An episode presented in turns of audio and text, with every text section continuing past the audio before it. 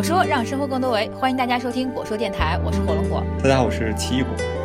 果说呢是一个面向个人成长的知识分享平台，我们在荔枝、喜马拉雅等音频网站上也有持续的内容更新。我们网站没了，就不说了。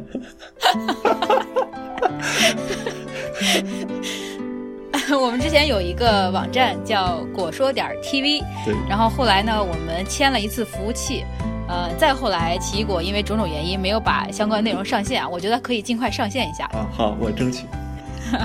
呃，时隔三个多月没有跟大家见面啊，还是稍微有点紧张。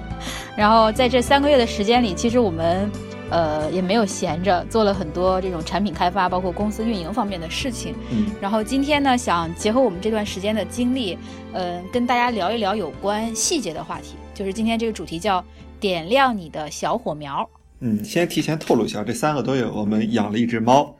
呃，加引号的，我们后边会跟大家分享一下我们这个猫养的这只猫的整个的这个孕育过程。就前边其实更想的是先跟大家说一说最近这三个月的一些感受吧，因为我们平时其实私下里很多很多讨论，呃，有一些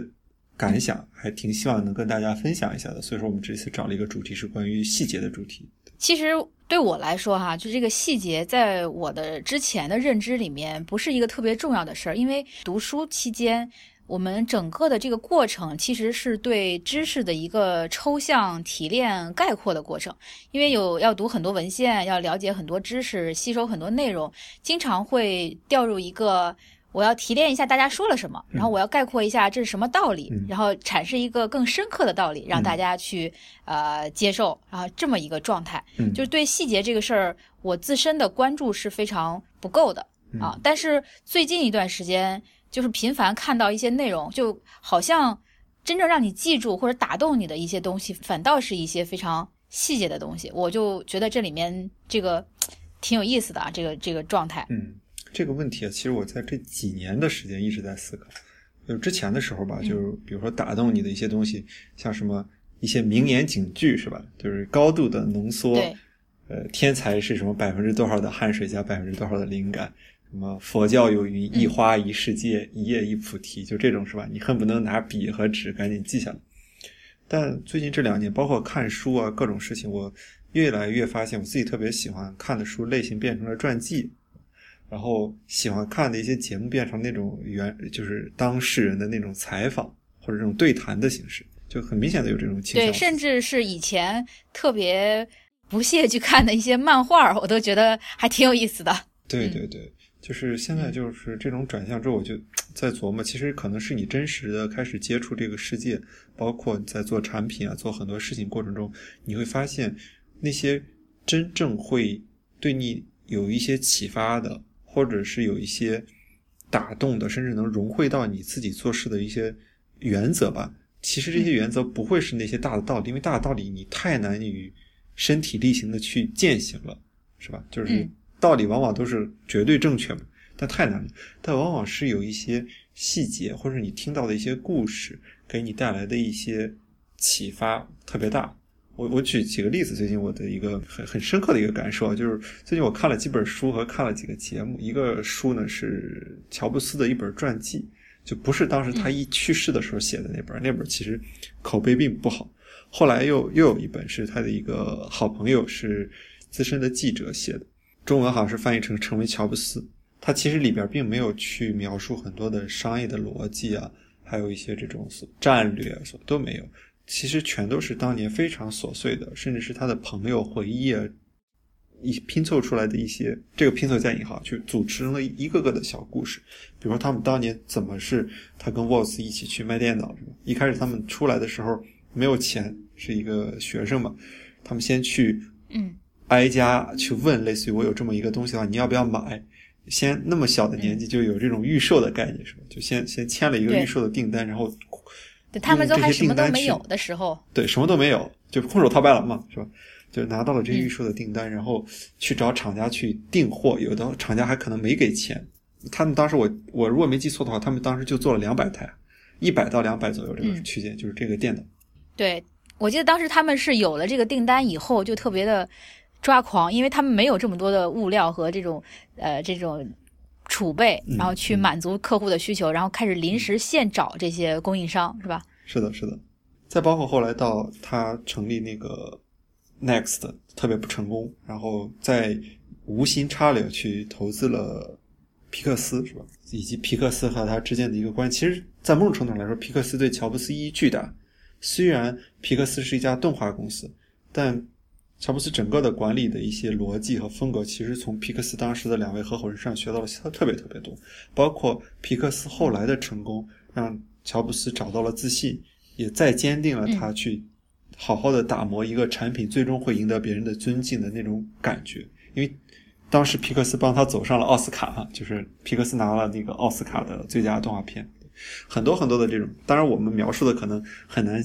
非常像作者那样去还原梳理的特别特别的细，但是整个书读下来，让我感觉这一个一个的点，其实对对我自己的这个影响还挺大的。嗯，那你觉得在这个书的里面，你觉得什么是点亮你的小火苗？就是真正让你去提再去捕捉那么几个细节的话，你印象最深的是什么？印象最深的应该是他当时回到苹果那个时候，嗯，因为当时他特别不确定自己要不要回去，他非常的犹豫，嗯，就是他其实我觉得是既是对自己犹豫，也是对苹果当时的状况比较犹豫，嗯，他不确定自己回去能成也，然后他回去之后呢，做了几件非常有意思的事儿。第一件事是砍产品线，如果你真正的做公司，你其实会发现这非常非常困难。就是非常非常难，扩张容易，砍功能非常难。而且我们现在还小嘛，但是当你企业到一定程度之后，这不光是你的问题，还有很多博弈的问题，是吧？高管啊，包括这条产品线的人怎么办？去哪儿，都是一个问题。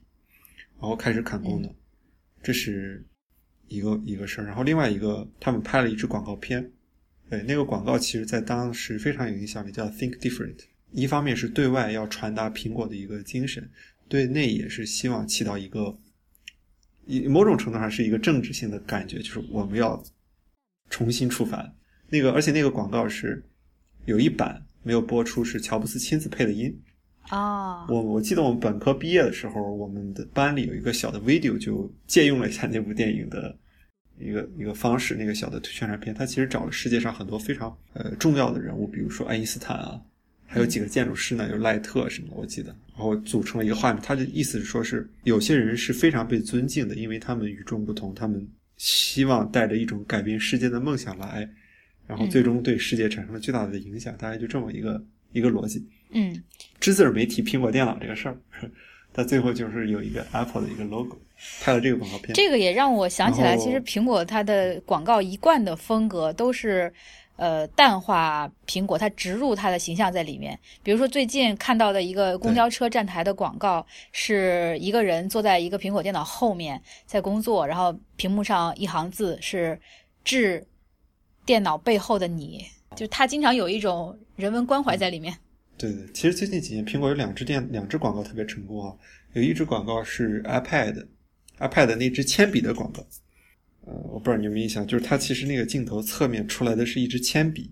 就是，然后说这是我们人类一直在传递知识嘛的一种方式，但是铅笔背后其实放着那 iPad，就从侧面是看不到那 iPad，它镜头一转，其实那个 iPad，然后当然一方面这个可以寓意到有好多种隐喻嘛，一个隐喻是 iPad 在这个时代就像当年的铅笔一样在传递知识，那另外一个隐喻也说明 iPad 足够小，是吧？足够薄，它能够比铅笔还要纤薄。还我还真没看过这个广告，没有。你没看过的，你可以去找来看，这个广告非常非常经典。对，这是它的一个片头。另外一个最近比较呃重要的一个广告，一支广告是讲很多残疾人，就是如何利用 Mac 来改变他们的生活，他们如何从在 Mac 上进行这种工作、学习、生活的。对，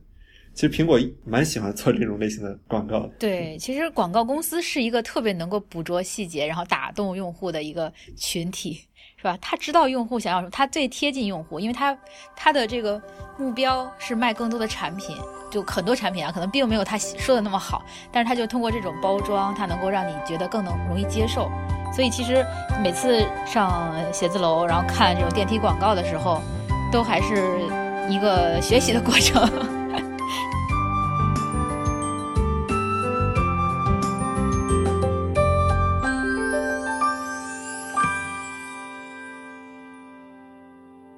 哎，那你觉得你最近这这一段时间有没有什么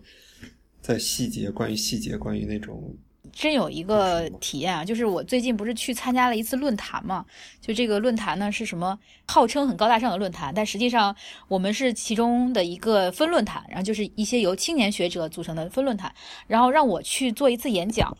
然后哎呀，我其实。感觉自己挺不善于演讲的，因为我经常，我倒是经常讲课，但是讲课是讲的是跟专业相关的一些东西，就是跟我之前的研究啊，就我觉得有东西可以讲。但是演讲这种形式，就对我来说还挺挑战。一一方面要有内容，然后又要打动观众，然后又要有故事性，然后又要能够有一些肢体语言的表达，就是我感觉还是一个挺全面的一个考察。然后为了这次演讲。我下定决心，痛定思痛，要一改以前的说教风格，然后买了好几本书。嗯嗯。然后，但后来发现这好几本书我都都没有看，没有看完，就只是翻了翻啊。嗯。其中一本特别打动我的是，就是 TED 这个演讲的一个指南啊，我就学学大师他他怎么讲嘛。我当时受到的最大的启发是说。这个 TED 里面的演讲，并不是说作者去传达一下自己做了什么贡献，然后有过什么成就，而是说站在听众的角度，大家能够从你的演讲中收获什么，就是得到什么。就他的一个主旨就是赋能给听众，就是一定要去让大家有共鸣。嗯，然后我就琢磨，然后我就说。怎么能让大家有共鸣？有共鸣什么内容啊？我可以说一下，这个演讲它本身是说数字城市、数字中国这个主题，其实是很大的一个命题，而且是很很很数字化、很抽象、离人很远的一个东西。然后我就说，这个东西到底该怎么跟我们的生活结合起来？然后我就尝试着去构思自己在身边就有一些小的故事嘛，就是。到底是我有什么样的体验，我有什么样的感受，我去挖掘自己，就向内行走。第一个感觉就是，我作为一个妈妈，然后我跟我孩子的交流过程中，我是很很用心的在跟他交流，然后而且每次比如说上班啊、下班啊，见到他或者离开他的时候，我的心里面心情都会有一些波动。然后既然这个是最打动我的一点，那我就从这个故事切入吧。我就我就举了一个例子，就是我我每天上班的时候跟孩子告别的那个场景。然后我会觉得心里面很难过，然后那么我希望这个数字数字中国能够改变什么？就是我从这个角度去切入了整个主题，就一下子把大家的那个呃状态吧，就调动成了跟一个年轻的母亲去体验一下她的这个生活的这个状态。然后等到讲完我的这个故事以后，我又会讲这些农民工，就是在城市里面打工的这些人，他们跟孩子其实是长期分隔的一个状态，是看不到自己子女的，就是我们的。数字城市建设是不是能跟能能够跟他们也做一些贡献，让他们能够有更多的机会去呃跟自己的孩子在一起？然后这是第二个小的故事，然后再有故事呢，就是我们这写字楼里边每天不是都有这些快递小哥吗？跟他们会有很多的交集。然后但是我们发现，他们其实每天生活和工作的场所就是那些楼梯间，他们没有地方停留，没有地方落脚。然后他们每天都会下班的时候把他们那个秤啊、拖车呀放到我们办公室，就他没有这样的储存空间。然后他每次累的时候，也就在墙上墙边靠着去翻翻手机、吃点东西。就是这些，我都把它装到这个演讲里面来。反正最后收获的效果还是挺好的，就是我我感觉是我历来演讲最成功的一次。比你当时毕业演讲讲的都好是吗？呃，对，毕业演讲。是念稿子的状态，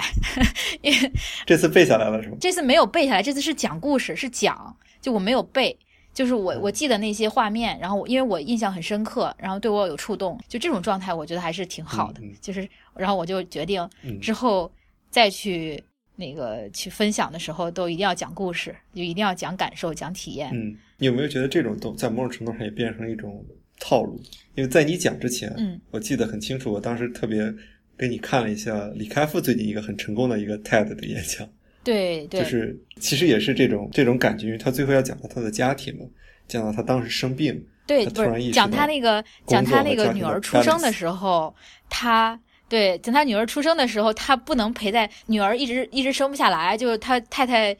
就是生生产过程很长，他就很着急，因为他马上要有一个会要开，如果女儿再生不下来的话，他就要走就要走了，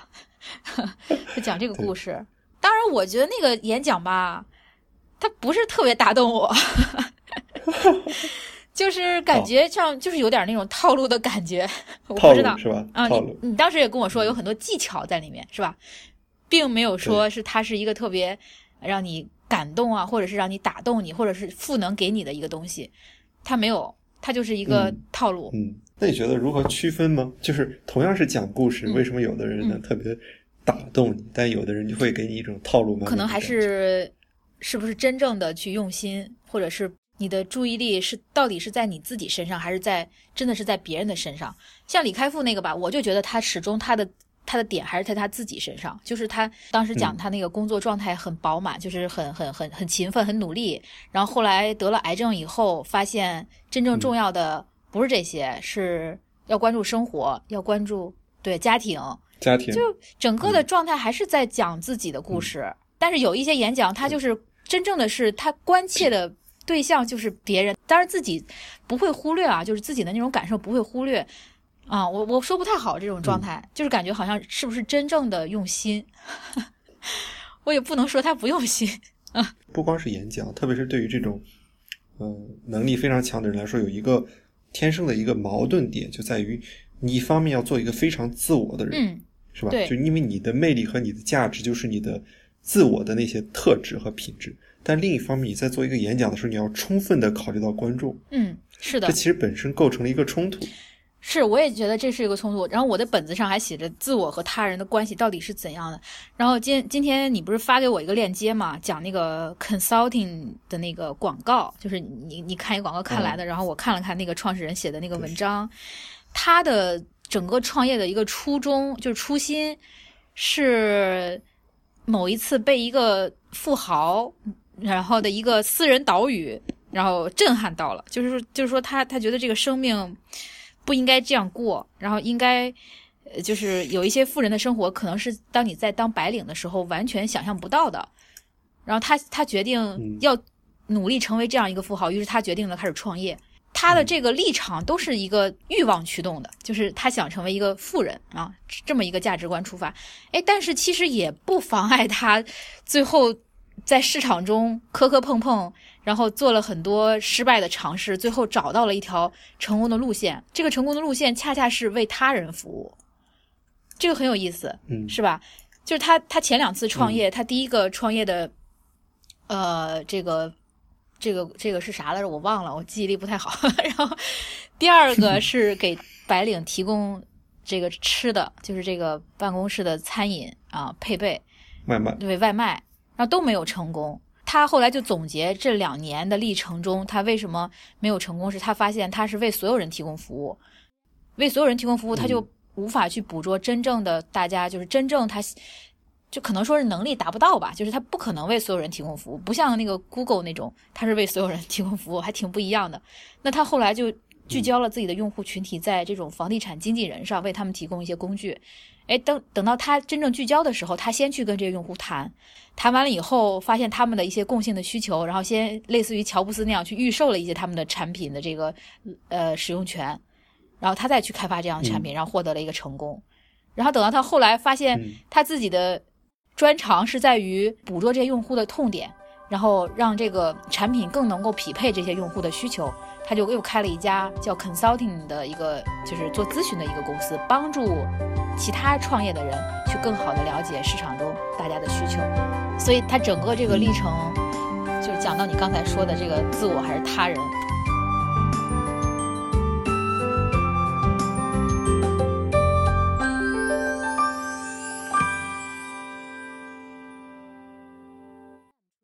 因为你刚才说到这个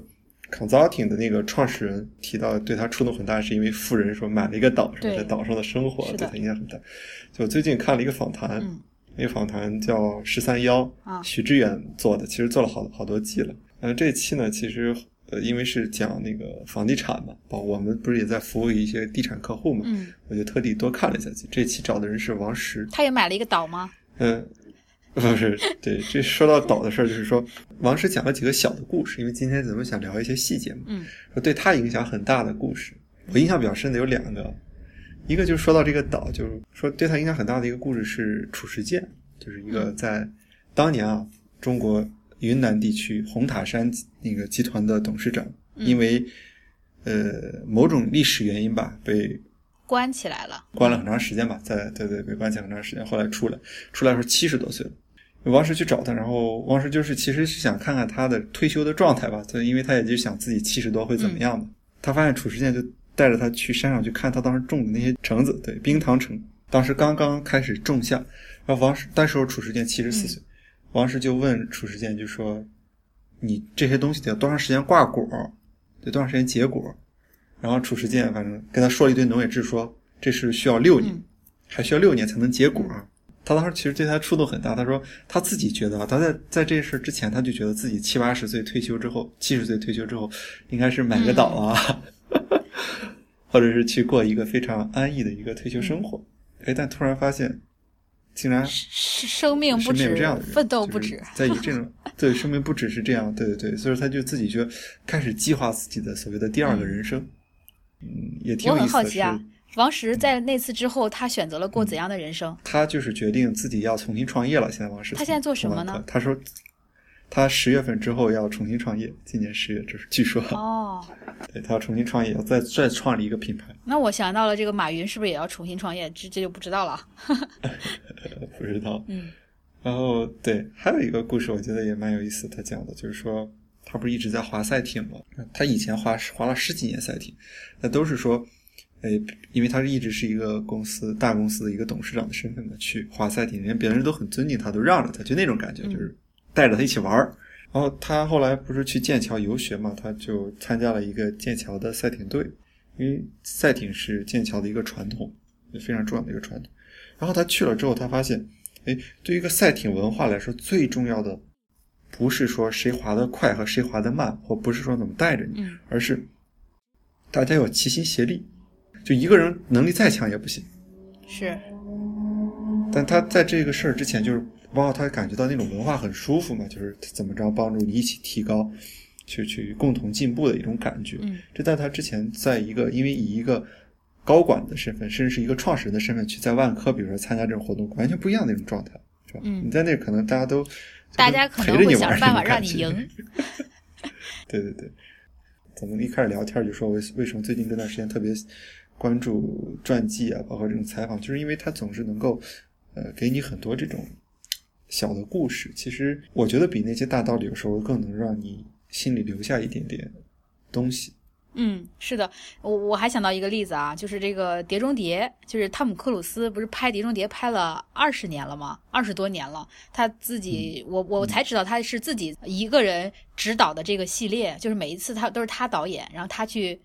呃，不是，他是制片人，然后他去挑导演帮他拍，然后这一次的这个《碟中谍》，他其实已经快六十岁了，就是拍这个这个电影，都是那种很怎么说，就是很很激烈的，然后这种很很很让你提心吊胆，比如说跳伞，或者是从飞机上、直升机上吊着一个大包裹在下面吊着，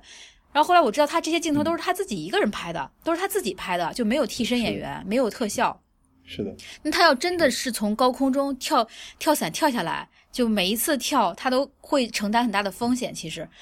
就这一个镜头，他可能就拍了几个月就出去了。其中一个场景是他在这个直升机下面吊着，然后下面坠了一个特别大的一个包裹，就当时是运送物资的那种包裹在下面吊着。然后他当时爬绳子的时候不小心掉下去了，然后当时剧组的人就说：“这次我们可能要失去他了。” 结果他没有，就是还是活了下来，接着把这部电影完成了。我就说他其实冒了很大的风险，真正用心在做这件事情，然后这个电影也是获得了超高的票房。可能咱们任何一个看到的一个一个呃很简单的一个行为或者一个作品，都是一个融入了大量心血的一个产物。其实我觉得都不需要这么复杂，嗯，就是不像不用像阿汤哥一样，你非得拍个电影啊什么。嗯，我我觉得每个人都可以试这么一个事儿，就是你拿出一张纸，嗯，在这张纸上写下那么一百来个字儿，就你自己随便写，你你自己的一些事情，反正你很熟的一个事情就可以，嗯，然后你把这个纸反复读两遍，嗯，你能不能对着一个你自己的手机脱稿，嗯，然后把这个很圆满的去说下来，这个都非常困难。是啊，我们之前不是录过一次节目嘛，就是录过一次视频，我们当时想。这是那个果说一个花絮啊，一个未完成的事业，在我们有一个短视频来着，对我们有一个短视频计划，在大概三年前，在我们还有颜值的时候，在颜值巅峰的时候，有这么一个计划，想跟大家讲一讲数据可视化这一件事情。然后我们就这个撸胳膊挽袖子，我记得那是这个冬天哈，然后是快过年了，要过年之前，然后我们没有回家，然后在学院里面找了一个空间去录这个短视频的节目。然后我们发现一个十分钟的节目，我们花了两天、三天还没有完成全部的这个工作，每每录一次都要说好多遍，记不住啊。以及所以说导致今天我在看一个一个小短片的一个拍摄花絮的时候，也特别有感触。就我我也能理解他当时为什么要拍那么多遍，就只是一个呃 A P P 一个 App 的一个宣传广告，它其实只有一分钟。有其中有一个镜头是拍的是东京街头人来人往的那么一个镜头，红灯一结束，绿灯的时候，人们都在过过马路，就这么一个场景。知道那个镜头可能拍了接近三十遍，就为什么呢？你你可以想啊，就你拿着一个相机，你红灯一停，绿灯开始走，大家在街上开始走的时候，你冲过去开始拍大家，这时候一个很很很正常的现象，大家都会看。对啊，这干嘛的这是？但一旦有你的。对，一旦镜头里出现别人来看你，这个镜头就不是那么自然对劲儿了，对，就是就很假，就很假，不自然。就是为了找到一个没有人看他的这么一个镜头，嗯，然后大概拍拍了三十多遍，就等了三十多次红绿灯啊，在节目里好像就出现了两秒还是三秒钟。就我们因为录过这么一个东西嘛，你才知道，其实有时候一个动作一个东西其实都很可能要好多好多遍才。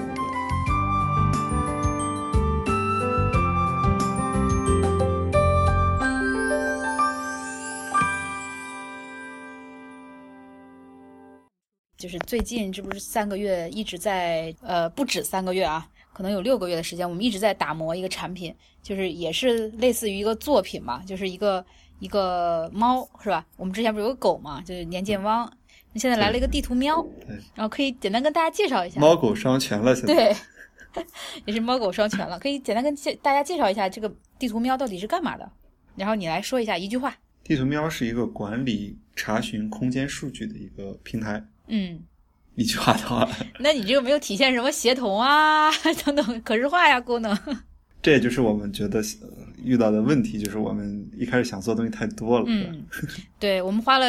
大半年的时间，然后打磨了一款产品，然后跟无数的细节在做斗争，然后感觉是一个挺困难的一个历程。我觉得很多时候我都觉得很绝望，因为这个看到那个数那个表上有那么多个 bug 要修。我觉得工程师可能更加绝望，当然他可能不绝望，就是因为他们那是他们的工作常态，习惯了。对，对，当时在在邮箱里建了一个标签儿，就关于这个产品，包括 GitHub 上发来的一些问题啊，还有我们的交流，都会归自动被归档到那个标签下边。嗯，那个标签这半年以来大概有五百多封邮件啊是在讨论这个这个产品的。对，对，当时有。几十个 bug 的时候，我觉得可能这些 bug 修完应该就可以了吧？结果你当时说没有两百个下不来，哇塞！我当时觉得啥啥情况？就是这种产品最终我看现在已经快要三百个了。对，但是我就在想啊，就是我们一个产品在还没有上市的情况下，然后花了这么多精力去做这个细节，是不是应该做的一件事情？就是我在反思的一个一个事儿。然后包括最近也在看了一些这个 YC，就是 Y Combinator，就是一个孵化器，硅谷的一家孵化器。他们在有一些创业的课程，我们在跟着这个课程去学习的时候，他们提了一个思路是不应该去啊把那个开发的周期拖得很长，应该是尽快的去让你的产品上线，哪怕是功能不完善，然后哪怕是很多细节没有照顾到，也应该尽快的去 launch。你觉得这是为啥？就是这个在他们就不管这些细节了吗？嗯，我觉得这其实更考验一个人的能力，就是所谓的用户需求的把握。嗯，我们当时的一个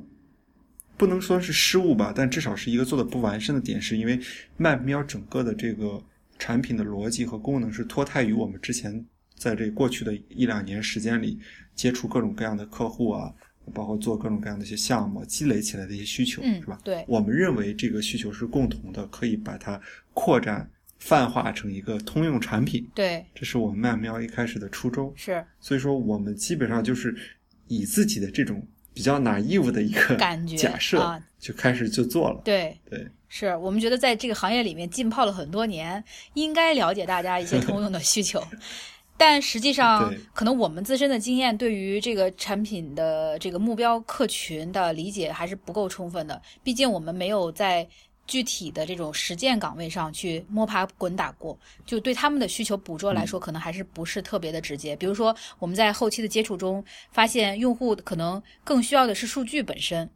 如果没有数据的话，一个好用的工具对他来说是无米之炊。如果有了这个数据的这个需求的话，我们如果在产品设计方面，呃，之初就想到的话，也许我们就不会再去做什么可视化呀，或不会再去做一些其他的协同管理啊这个功能，我们可能就对着这个需求就去把这个实现，那就尽快的去跟客户形成一个合作。我们刚才说的种种，就包括细节重要，然后那是你自己的细节重要，还是客户的需求的细节重要，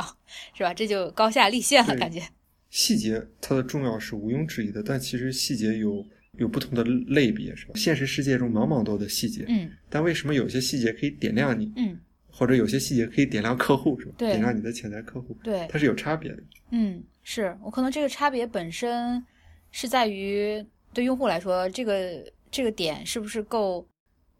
嗯，怎么说痛点？他们都是痛点，是不是够痛？或者是说，它是不是真正能够帮助用户去解放他的时间，让他能够有更多的时间陪孩子，或者是能够点亮他的创造力，能让他能够产生一些更有创造性的成果？你觉得，呃，再让你去回顾一下这段时间的呃一个打动你的瞬间，或者是说在做地图喵的过程中啊，就做这个产品的过程中打动你的一个瞬间，你能想到吗？有几个，我觉得，嗯最近的一个应该是我们那个网站一出来的时候，大家可以可以看一下，其实三 w 点 map 喵点 com 嗯就这个网站是我们有一个很棒的一个设计合作的团队跟我们一起去做的。嗯当时我看到这版设计稿的时候，我确实觉得就特别好，而且我第一时间，应该那时候你还在睡觉，我第一时间就告诉你说赶紧看一下，我觉得这个这个特别棒，嗯远超出我的预期。这为什么呢？就是因为我们当时只是勾勒了一个非常简单的一个一个轮廓，嗯一个想法，但是就我们的合作团队能够把它非常精准的，然后又不失，就是就怎么说呢，就是非常准确的，然后又很多这种很小的这种点都能够照顾到的，这样去把它实现出来，哎，而且那种大的感觉又很很很好，对，又很符合我们的预期，就超出我们的预期，应该是超出我们预期，就是感觉很像一个。呃，很棒的一个那种创业团队能做出来的东西，跟我当时记得我说了一句话吧，嗯就是不逊于国际一线 创业团队。对，是是从这个界面风格，包括这个页面设计，还有这个介绍方面是不逊于一线的。然后，但是在在在产品方面，我觉得还有很大提升空间，就是包括这个产品是不是能够直接直接跟用户服务起来啊？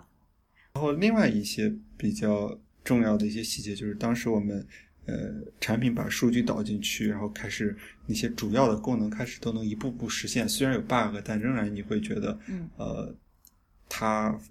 出来了，就那种感觉还是还还是挺挺打动你的。甚至比如说，哎，你当时想的一个功能，那个就那个按钮上要鼠标放上去之后会出一个什么提示啊？哎，这些东西全都全都有了，那种感觉还是很嗯不一样的。嗯之前我们做的很多这种产品，所谓的产品的东西，